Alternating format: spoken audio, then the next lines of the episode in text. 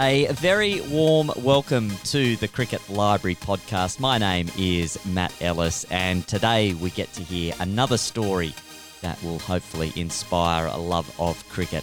The son of Bacchus, Dan Marsh. A distinguished first class career in his own right.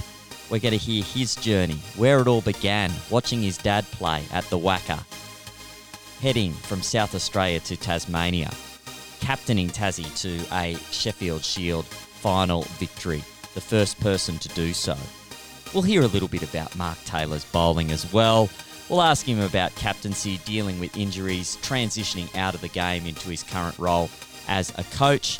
And of course, we will not let him slip by without revealing his three people he would most like to invite to the Nets. So it's time to sit back, relax, and enjoy our chat with Dan Marsh. It's a very warm welcome to the Cricket Library podcast. Dan Marsh, thanks so much for joining us.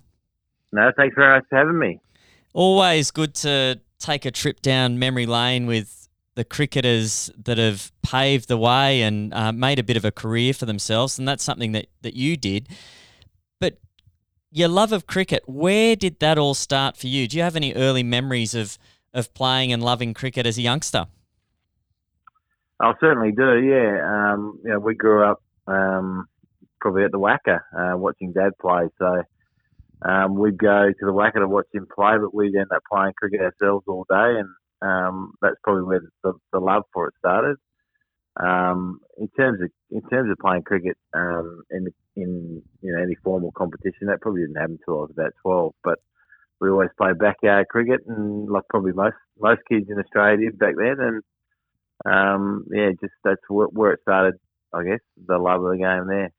And you mentioned your dad. He obviously had a a magnificent career for Australia, both on the field as a wicket keeper, and then later the impact he's had on the game as a coach. What was it like having a dad that had a significant profile in the game of cricket?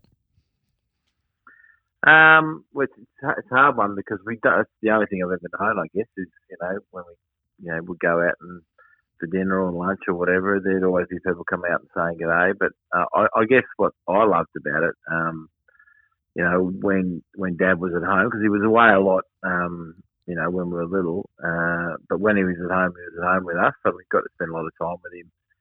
Um, in that regard, so you know, he he, you know, I I loved watching him play cricket. I still remember, um, you know, the, some of the games when I was when I was a little bit older. Um, loved going to the grounds, um, and then obviously loved doing a bit of work with him, you know, as a player a bit later on. But um, you know, it was it's an amazing environment for a kid to grow up in. Uh, we used to go away to the, the you know the Melbourne and Sydney Test matches every year. Um, you know, and, and got to spend some time with some pretty cool people. Yeah, it sounds sounds like a, a dream uh, for for a lot of kids out there to have have that sort of connection. And you mentioned going to the WACA to watch Dad play.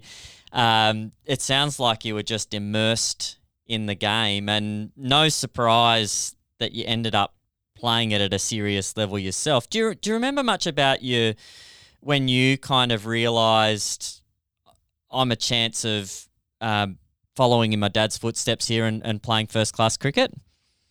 Um, not really. I guess for me, once I started playing cricket, I mean, I played cricket and footy and golf and tennis and played lots of different sports. So, you know, as um, a lot of kids would have, they would have tried everything. And I certainly love cricket and cricket season. I love footy and footy, footy season. But, um, you know, I think for me, with the cricket stuff, it was, um, you know, I was playing under 15s and under 17s, and I got picked in fourth grade. And then my my goal was to get picked in third grade, and then second grade and first grade. I guess that was, you know, I didn't really have a dream to to play at the highest level as such, but I just wanted to keep going up through the grades. Um, and unfortunately, I didn't quite get to to play for Australia, but um, you know, I, I probably got the most out of myself. I would have thought by, by getting to sort of the the Sheffield Shield level and you know domestic first class cricket.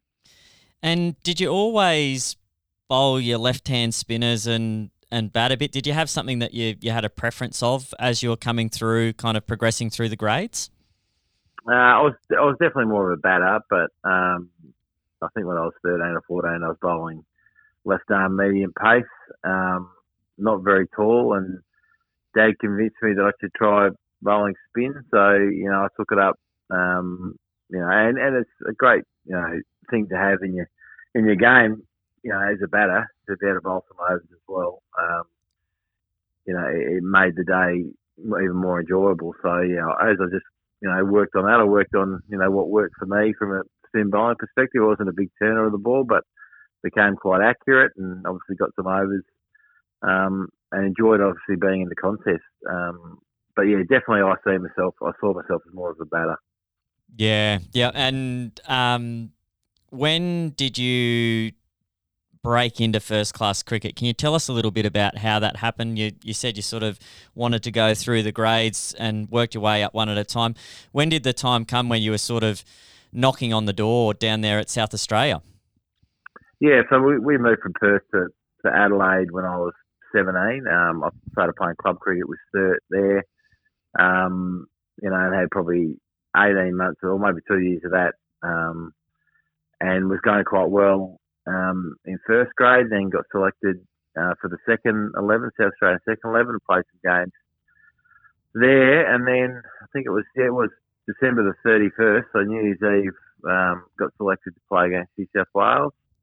Um, who I think Steve Waugh was coming back from injury. He definitely played in that game. Michael Bevan. Um, and one of the things I look back at now is the first two days of that game, so December the 31st and January the 1st, there was 8,000 people there each day at a Shield game. Which, wow. Um, yeah, like it was, they used to get good crowds in South Australia, but they were the two two of the well, the two biggest Shield crowds that I'd ever played under, and you know they were my first game, so uh, it was it was a really good, you know, great experience for me playing up up against you know the people that you idolise. So you know, I played with Darren Lehmann and Greg Blewett. Um, you know, I'm not sure who else was bowling. Uh, Gillespie wasn't quite in the team then, but yeah, some really good names in South Australian cricket at the time. Um, yeah, it was it was a good game. I think we actually lost the game um, we got bowled out cheaply in the second innings, but uh, it was yeah, it was a pretty good experience. And, and, you're relatively young. You you're a young man in a in a man's world, so to speak. Um, was was first class cricket back then uh, a lot tougher than first grade? Did you notice a distinct distinguishing difference between playing for Sturt and then you put your red cap on for South Australia? Was it a tougher brand of cricket? Yeah, I think so. I think you know there's some some hardened um, cricketers playing at that level. Uh, one of the things I found, you know, probably not at the start, but um, as I got more comfortable at the level, was just the the standard of pitches was so much better. At, at times, it felt easier to bat on. Yeah. Um, than your club wickets with not much pace on the ball. Um, yeah, so I, I always used to struggle going back. Once I settled you know, I was playing the first class cricket. I'll struggle going back to club cricket to get runs because just the pace came off the ball and the wickets started doing a bit more. Yeah. Um, but yeah, but, you know, it's definitely a, a tough competition. Victoria, particularly strong. Queensland, particularly strong at that stage. New South Wales, I mean, all, all the states were very strong. Um, and they're always hard fought contests. Um, you know, and obviously there was a lot being said out there, which has probably gone out of the game a bit, but all that was pretty enjoyable. And when did you decide to make the move to Tasmania? How did that come about? Was that something that you pursued, or something that um, you had someone contact you to say, "How about you, you, you come down and give cricket a try down there"? Yeah, um, Greg Shipperd um, was the coach of Tasmania um, at the time, and I was, um, you know, I played a few games for South Australia, and then Tim May came back out of the Australian team, so that sort of spot as the second spinner slash all rounder um, in the team was, you know, Tim May would come in and Peter McIntyre and Tim May were bowling together. So there wasn't a spot for me in the South Australian team. I played a bit of one day cricket at the time, but um, Greg sort of made an approach. Would I be interested? Um, I think that was in the 95 96 season, and I sort of knocked him back. Thinking that I could break through into the South Australian team, and then over the next 12 months, I didn't play much cricket at all South Australia that year. Um, and he rang again, and I said, right, I'm, I'm going to give this a go. So that that was the move. Um, it was the best move I made. I'm not sure whether I would have, you know, kicked on in South Australia, but just to be given the opportunity and the backing um, from Greg, obviously, um, and it took me a bit of time to settle in the in the Tassie team, but once I did um, and felt comfortable at that level, um, started to put in some good performances. And and do you enjoy the lifestyle in Tasmania? I, I spoke to Mark Atkinson, oh, a fair few years ago now. He he sort of said the the lifestyle down there there was good, uh, good for cricket and good a good environment to be around. Yeah, I loved it from the get go. It's like you know you you're moving away from home and um, you're going to a foreign place where you're meeting new people, but you're doing the thing that you want to do. So you want to be playing first class cricket, and I was getting you know picked in every game um, at that stage. So for me, it was very enjoyable. I enjoyed you know I enjoy the winters here. I think they're really they can get cold, but they're quite mild. Um, you know, I just threw myself. I found a golf course down here that I, I went and played at, so I'm still a member at. So I, I just threw myself into Tassie life. Um, and then um, my then wife, well, my now wife, um, she came down from South Australia after the first year, and we've you know we settled in Tassie, and we've got a family here, so you know we're really happy here and love the lifestyle. And, and cricket wise, you, your cricket does start to blossom, and you start to to get noticed. You be, as you mentioned, you're getting getting regular game time there in Tassie, and you, you get the call up for the PM's 11 game 98 99 and it's against England. Um, a great chance to show off your skills. Uh, the PM's 11 lose the game, but your man of the match was 74. What are your recollections of, of that experience of getting to play against England? Uh, yeah, it's a pretty cool experience. I was lucky enough um, when I was at the Cricket Academy, we played England a few times as well. So I played against a few of those guys previously. Um, but yeah, just remember we were at Manuka Oval and as you know, the traditional PM's game, didn't really know what to expect. It was pretty, pretty cool sort of um, experience. Mark Taylor was the captain. Um, I think he he didn't come out. He didn't open the batting in the, the second innings because he was in having lunch with the PM, so he batted the order.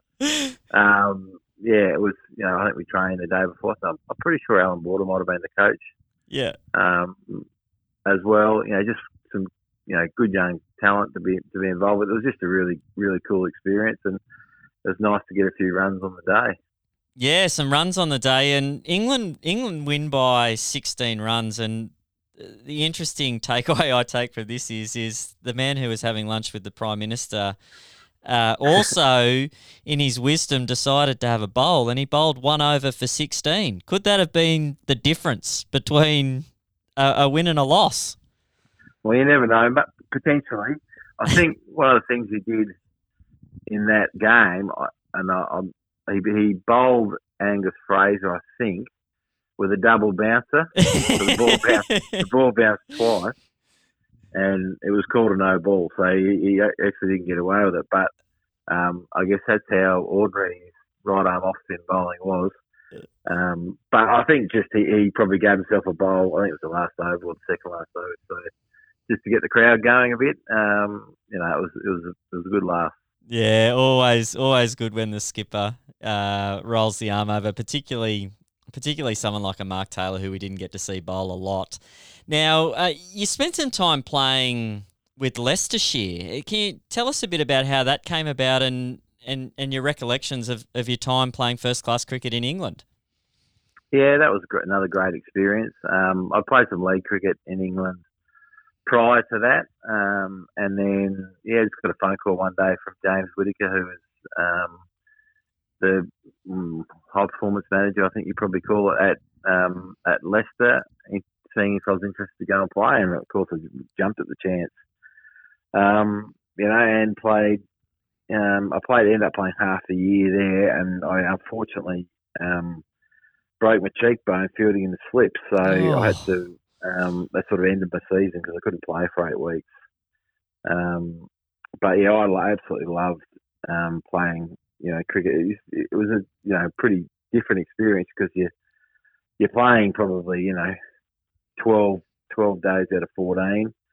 Um, particularly at the start of the year all the one day cricket that was going on. So it's just cricket, cricket, cricket. So from a batting point of view, um, you know, I, I, didn't go through a rut, which was handy, but you know, because you're batting all the time, you feel I felt really good and um, you know made some runs along the way. So I, I, really enjoyed that aspect. It would have been interesting to see what it was like at the back end of the year. Sort of um, kept playing, whether the fatigue would have set in or or whatnot, or if you actually went through a rut and then you having to play every day, how how you cope with that. But that was very different to what was happening in Australia at the time. We would probably have two week lead in for each Shield game. So yeah, I really enjoyed it. Loved the people.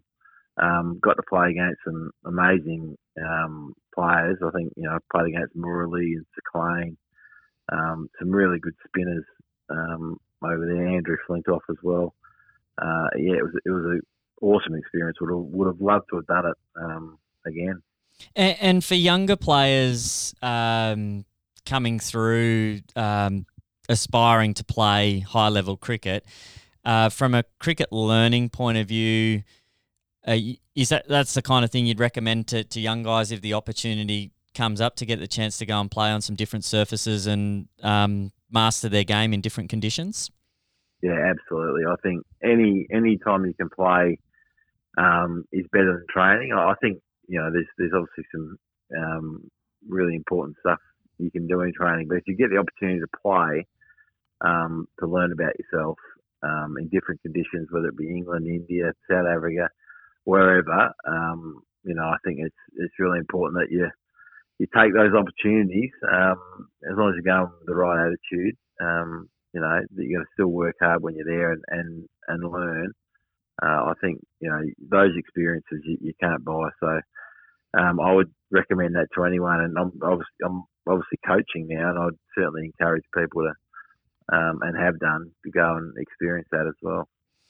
Now you come back and um, time at Tasmania, you start to get some leadership opportunities at Tassie. Um, I'll talk about captaincy specifically in, in just a moment, but just wanted to talk about the 2004 5 ING Cup win for Tasmania. You're the captain of the team. You're up there playing against a, a very strong Queensland team. I think Jimmy Maher might have actually been man of the match in that one. He he got a ton for them. And uh, the finisher, Michael Bevan and yourself, uh, finished things off a, a, a seven wicket victory in the final. What are your recollections of winning the ING Cup, and, and how much did that mean to you as captain and as leader of Tasmanian cricket in that game? Oh, it meant a lot. We hadn't won a trophy, um, I think, since the late 70s or early 80s. So we'd had a a very big drought in Tasmanian cricket. and we'd only won one trophy before, so for us to, to create a bit of history, um, you know, to be part of that was, was awesome. I guess that the season was an interesting one for us. We we started off on fire. I think we won our first four games, um, and then we really um, got into a rut, uh, you know, in, with our one day cricket. So we, we struggled. We lost quite a few games. Then I think Michael Bevan and Xavier Doherty um, got us over the line in a low scoring game up in Devonport, um, which set us up for the final. And then um, I think we only qualified because um, New South Wales beat Victoria. I think Glenn McGrath destroyed Victoria in a game, and that meant we sort of fell into the final. But then on on finals on the final day, um, I, I, don't think we could have played any better. I think everyone um, played their role um, you know, particularly well. I think Bevan was um, a key figure in that in terms of just you know teaching teaching a sort of youngish group with a couple of experienced heads how to how to win tight games of cricket. And I think that getting over the line in that game, um, you know, was probably the catalyst to um, you know what was ahead for that that group of players. Yeah, you mentioned what's ahead. The Sheffield Shield, the um, Pura Milk Cup, I think it was called back then as well. But um, yeah. 06, 07, that Shield final, a, a, massive win against New South Wales. But it wasn't smooth sailing, the Shield final. You, you win the toss, you have a bat. You make forty odd, but when when you're out, I think it was about seven for one eighty odd. Uh, can you talk us through a, again what that Sheffield Shield um, win meant to Tasmanian cricket? Yeah, I mean, once again, it's creating some history for us. So we we had a really good year, um, played some really good cricket all year, and you know got ourselves in the position to host the final. So I think we probably won six of the ten games. Um, with a couple of draws and maybe a couple of losses, but um, yeah, so we, we obviously hosted the, the Shield final. Um, I won the toss and had a bat. What I thought I thought was going to be a, a really flat wicket, um, but just underneath the surface, it was it was quite a tricky wicket. Um, on day one, and you know we lost a few wickets. Um, I think we might have been five for eighty, then seven for one one eighty, and then um, Luke Butterworth and Damien Wright had a, a great partnership to get us um, to get us up to. I think we made about three twenty potentially, three, something 340, like I reckon. Three forty. Um, yeah, so we got ourselves a, a good first inning score. By by no means did we think um, it was a great score, but we were definitely in the game. Uh, and then we bowled really well to, to, to get New South Wales out for you know mid to low 200s. So we've set the game up nicely. All we've got to do now is bat well in the second innings. I think we we collapsed again. I think we were you know in a similar five for 100 something like that, and then another great partnership from um, Butterworth and this time Clingeleffer um, just took the game away from New South Wales and we batted and batted and batted. And, um, you know, got a lead over 500, and then um, we wrapped it up really quickly on the fifth day. Uh, we only, I think we only bowled 34 overs. Yeah. To New South Wales credit, they, they were going for the win, so they were going really hard. And um, we took all our catches, and um, you know, it, it, ended up. I think we were celebrating about you know 1.30 on on that Friday afternoon. I'll never forget it. Yeah, and um, as a captain, uh, a, a, mixture of players in the group, some experience, some youth, uh, some guys like Luke Butterworth, who you mentioned, he'd go on and win a couple more shields, and and like I think he made his first class debut at the back end of that season, so it's early days for someone like him. And then you, have got guys like Michael Di Venuto who had a, a, cracking season, just under a thousand runs for the season for him, and a, a Ben Hilfenhaus top of the the wicket taking charts uh, that year as well. Just all came together and just a really sweet victory. Yeah, it was. Yeah, it was a good mix. Yeah, I think, as you said, Luke Butterworth, I think that was his fourth game. Um, you know, George Bailey was key in there. Uh, you know, Michael Di Venuto, Michael Dighton had a really good year that year as well. Um, Tim Paine was opening the batting and wicket keeping. No, he, sorry, he did some wicket keeping throughout the season, but um, Sean Clingeleffer came back into the side sort of with four or five games to go. Um, so Tim was opening the batting and Sean was wicket keeping. Uh, Hilfenhaus, you mentioned, was um, sensational. Adam Griffith came back late in the season um, to, to win his spot in the Shield final. Um, Damien Wright was had struggled with injury, and, and he once he too came back late in the season and had a real impact in the last few games. Uh, yeah, it was it was a good. I mean, by then we had a good experienced team. Um, Travis Birt was was another one who played in that game. So um, certainly something that you know we as a group have celebrated. We had our 10 year anniversary, you know, a few years ago. We're, we're all looking forward to the the 20th year one. Um, I remember I remember the last day, you know, vividly. You know, I'm not sure how many people came to Bellerive, but people were just flooding in um, to try and be there for you know when we wrapped it up. So by the time we finished, I, I don't know how many people were there, but there were there was a good a good crowd as I've seen at Bellerive Oval um, for a Shield game, and it was just a very special thing to share with with them, but particularly you know the you know friends and family and and the organisation who have waited so long for you know um, you know to, to, win a Sheffield Shield. Did Did you have a injury concern in the lead up to that game? Was that was that yeah. that year? Yeah, so I did my calf in a one day game um, against Victoria. So I I think I missed the the Adelaide and New South Wales Shield games, the last two. Yep. Um, yeah, just had to get through a fitness test to to play in the final, which I did. So you know, um, yeah, it would have been shattered if I'd have missed it. But um, yeah, lucky enough to get get myself in a position to to be selected for it. Yeah, absolutely, absolutely. And and you go on, you have a you have a really good season personally. The following season, 07, 08, uh, lots of runs, averaging over fifty. Um, win the I think it was the Ford Ranger Cup by that stage as well.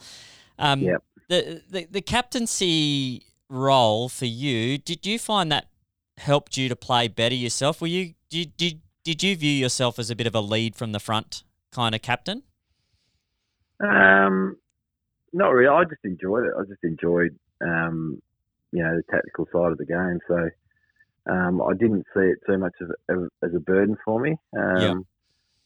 Just enjoyed, you know, and once again, it's like, as I said with my bowling, gives you, you know, um, another aspect to your game. So it made the days um, out there more enjoyable. Being out of bat bowl, captain, um, yeah, it's something I really enjoyed. Um, you know, it's probably got a for me. It probably had a, a life. You know, a five. I think I did it for five or six years.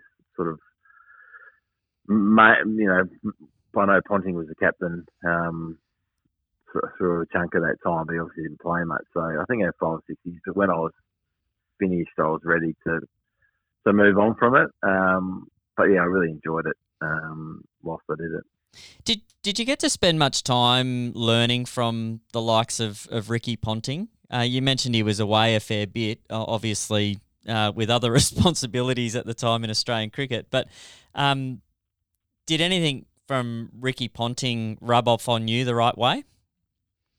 Oh, absolutely. Um, you know, hey, I played a fair bit with him when I first came down to Tassie. He was um, just breaking into the Australian team, so you know, the first couple of years played a lot with him. Just saw how he went about things, um, and then he'd come back into our team for you know maybe one or two games a year um, around Test cricket, one day cricket, that sort of stuff. So. Um, you know, I think he's someone who was just incredibly positive um, in everything he did, and unbelievable at um, connecting with people. Um, you know, when he was in our environment, he made everyone feel uh, feel special, and I reckon everyone, um, you know, he raised the bar at training. Um, Yeah. just by being there and, and you know having conversations with players uh, about their game, showing a genuine interest in them, and I think that's one of the things that um, you know I really took from him. And I think we're seeing a bit of that with his coaching uh, as well over in the, the IPL. I reckon he's the kind of guy that would just, like you say, raise the bar. Guys would want to get better because Ricky's in the same room. Um, it, just looking from afar, that's that that's kind of how I, I, I see. Uh, I can see him having a, a massive role uh, down the track there uh, in in coaching. Yeah, I mean, there's, there's just an aura about him when he walks in the room. I think you know something probably similar to Dennis Lillee when he walks in the room. I think those two, you know, people just you know stop and you know they want to listen to what they have to say. Now, you mentioned your broken cheekbone over in England. You, you did have other injuries, and you had, I think one, I think might have been 05, 06. You had a, a fair bit of time uh, out of the game as well with injuries. What's it like for a professional athlete uh, when you are out on the sidelines and you're doing your rehab and you you, you really just want to be playing? How did you cope with injuries? Uh, I was pretty good. Um, I guess my injuries were, um, you know, I just worked out a timeline. You know, what, you know, from the get go, it's like, what? How long is this going to be? What do I have to do to get back? So I looked at it that way. Yep. Um, so just got stuck into the rehab, knowing that you know there was going to be a time when I was going to be back. So that's not not always the case for for everyone. Um, you know, some injuries obviously linger on, you can't get to the the, the problem. But um, for me, that was how I dealt with it. Right, I've got 12 weeks here. This is what I need to do. Let's go out and do it. Obviously, miss miss playing, um, but you know that that was the way I approached it. So from a mental side of the game, I was I was pretty pretty good with it. Um, it didn't get me down too much. Oh, very good, very good. And any advice to, to younger players that that um, may go through a time where they can't can't play uh, to sort of keep themselves upbeat and positive? Yeah, I just think um, just understand they're going to happen. Everyone gets injured. You, you're not going to go have a long career without getting injured at some point. So it's going to happen to you. Um, it's not ideal, but yeah, for me, just get stuck into the rehab. Just do that properly. I think you know a lot of the stuff with the rehab is um, if if you don't do it properly, you it'll take longer. So just get stuck in your rehab, and then don't you know as best you can do. Um, just stay connected with the team. Um, yep. I just think yeah, when you that that can cause problems. I think if you disconnect with the team a little bit, so find a way, drive you drive that to stay connected with the team, whether that's just informal catch ups or just being at training. Um, you know, just stuff like that. Just stay connected with the team, and the time will go a lot quicker than you, you than you think. Now, um, you transition out of cricket. Did you, or well, you're still in cricket, but tra- transition out of playing professional cricket? Did did you come to a point when you knew your time was up, so to speak? You you knew it was time to to hang up the boots. Uh, yeah, I, I did. Um, I I think the the la- before the last season I played, I started planning for for um, life outside of cricket in terms of my coaching. So I didn't play T20 cricket in my last year. I um, I was lucky enough that I went away with our under 17 boys and did some training with them and ran a batting program um, at Cricket Town. So I was certainly preparing for, for life after and, and obviously want to get into coaching. So that was my um, that was my plan. I, I, I would have kept playing forever, but you know that you know once you once you um, you can't play for Australia, and I think I was 36 when I retired. Then yeah, you know it's, it's almost um, the right thing to do is to, to let the ne- the next crew come through. So whilst I um, you know, I knew it was the right time to go. I just wanted, once I finished being captain, I just wanted to play one season more, just when I wasn't the captain, um, try and support George Bailey um, as a young captain, and then obviously from there just opt, opt out of the game. And I was lucky enough to to jump into coaching pretty much straight away. So uh, it was just pretty smooth and, and fortunate exit out of the game for me. And, and, can you tell us a bit more about uh, what you're up to now and um, what your future future plans are. Yep. Um, so at the moment, I'm involved um, with the Tassie uh, girls team, so the Hurricanes and the, the Tassie Tigers. Um, I've had three years doing that. Um, absolutely love it. Um, the girls have come a long way um, since um, Sal Beams and I have been coaching. It's it's a program that's really um, it's changed enormously. I think we didn't have much funding for the girls at all, and now they're they running. We're running a you know fully fully fledged program, uh, very professional. Um, yeah, and we're really starting to see some really good improvements from the girls. So I've really really enjoyed that. Um, it's been challenging. It's had had its ups and downs, but um, it's good to see you know the girls growing um, and improving their games uh, and hopefully some success for, for this group of players um, just around the corner. Yeah, absolutely, absolutely. And future plans? What do you see yourself doing in ten years' time? You you still see yourself in and around the game? Uh, I'd like to be. Um, I really enjoy the coaching side of it, particularly, um, you know, the coaching with the players, the one-on-one stuff. I think that's really um, something that really gets around about each day to, to, to try and make you know each individual as good as they can be. Um, you know, I would have loved, and I hopefully still can. I'd love to do some coaching um, overseas, um, go and explore some other, um, a bit like playing, go explore yeah. some other environments. Um, you know, that, that's obviously been put on hold for a little bit um, with COVID, but uh, that's something I'd really like to do at some point in my life is to go and um, explore that and do some overseas stuff. Um, you know, this one of the great things with, um, with Cricket Australia is there's always opportunities to go and you know coach in A teams or mm. you know help out with, with some of the youth teams or whatever. So I've done a bit of that with um, with the girls and the boys stuff, and I really enjoyed that. That's just another way to go. You know, meet different coaches, meet different people, get into another environment. I think that's really important. Yeah, to keep keep developing as a coach. Oh, absolutely, absolutely. All those uh, things you can pick up um, ar- ar- around the traps. There's there's certainly more than one way of approaching things, and uh, sounds sounds like uh, it's been a, a, really good transition for you down there in in Tassie. Now, before we go, I just need to ask you our this is our flagship question on on the podcast. We'd like to know if if Dan Marsh could have anyone at the nets, uh, three people, living or dead, uh, don't have to be cricketers. Could be cricketers though. Um, who, who, are you inviting down to the nets? God, um, well, one person I think would be I'd love to have played against is Pat Cummins.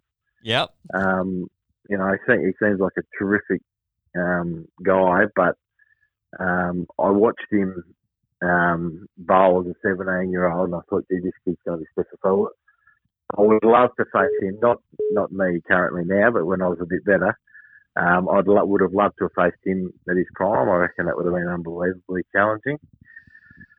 Um, I I was lucky enough to play against Murali in England, but I'd love to to take him down in the nets and listen to him talk about the game. I think he was he was someone who, you know, just absolute cricket tragic.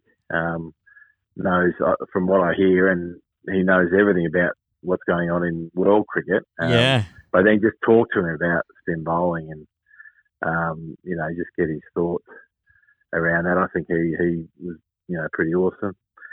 Um, and one other, um, he's,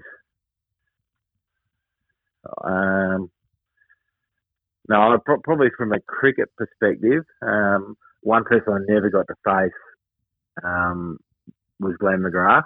Um, I played games against him, but never got to face face him in a game. So I would have loved to have that opportunity as well. Ah, very good, very good. That'd be a net I'd enjoy uh, hanging around. Pat Cummins, Murali, and GD McGrath. That'd be absolutely outstanding. And do you reckon? I'm not sure I'm getting too many runs. So say again. I'm not sure I'm getting too many runs. uh, you might get a few poles though if you're bowling to Glenn McGrath or Morley and and Murali, yeah, yeah, yeah. Right. Might, that might be the way to go. oh, well, it's it's been an absolute pleasure chatting with you, Dan. I really appreciate you sharing some of your story with our listeners and hopefully inspiring uh, more people to love and play the game. And uh, really wish you all the best uh, with with your time coaching down there in Tassie and and your future goals uh, going forward. We really appreciate you jumping on for a chat. Thanks very much, Matt. A massive thanks to Dan Marsh for joining us on this edition of the Cricket Library podcast. What a wonderful story and a wonderful career. 139 first class matches for Dan Marsh, over 7,500 runs, 168 wickets in there as well, if you don't mind. And lots to take out of that wonderful story of his, and probably the highlight in there that Sheffield Shield victory. So much goes into a Sheffield Shield season, and for, for Dan to have that opportunity to captain the team in the final, uh, a wonderful achievement and a wonderful memory. Entertaining net session that would be as well. Paddy Cummins, GD McGrath, Murali. I like the sound of that one, that's for sure. Well, if you enjoyed this chat, there are plenty more like it in the back catalogue. Most recently, we heard from Paul Adams, former South African spinner. And there's plenty, plenty of other stories in there. Kristen Beams, another bit of a Tasmanian connection. Maisie Gibson, another Tasmanian connection in there as well. Jamie Siddons, Tim Ludeman. The list goes on. Just check it out in your podcast feed and hit the subscribe button, go back and have a listen to some of those, and keep your eye out in the coming weeks for the next edition of the Cricket Library podcast. This has been Matt Ellis. Bye for now.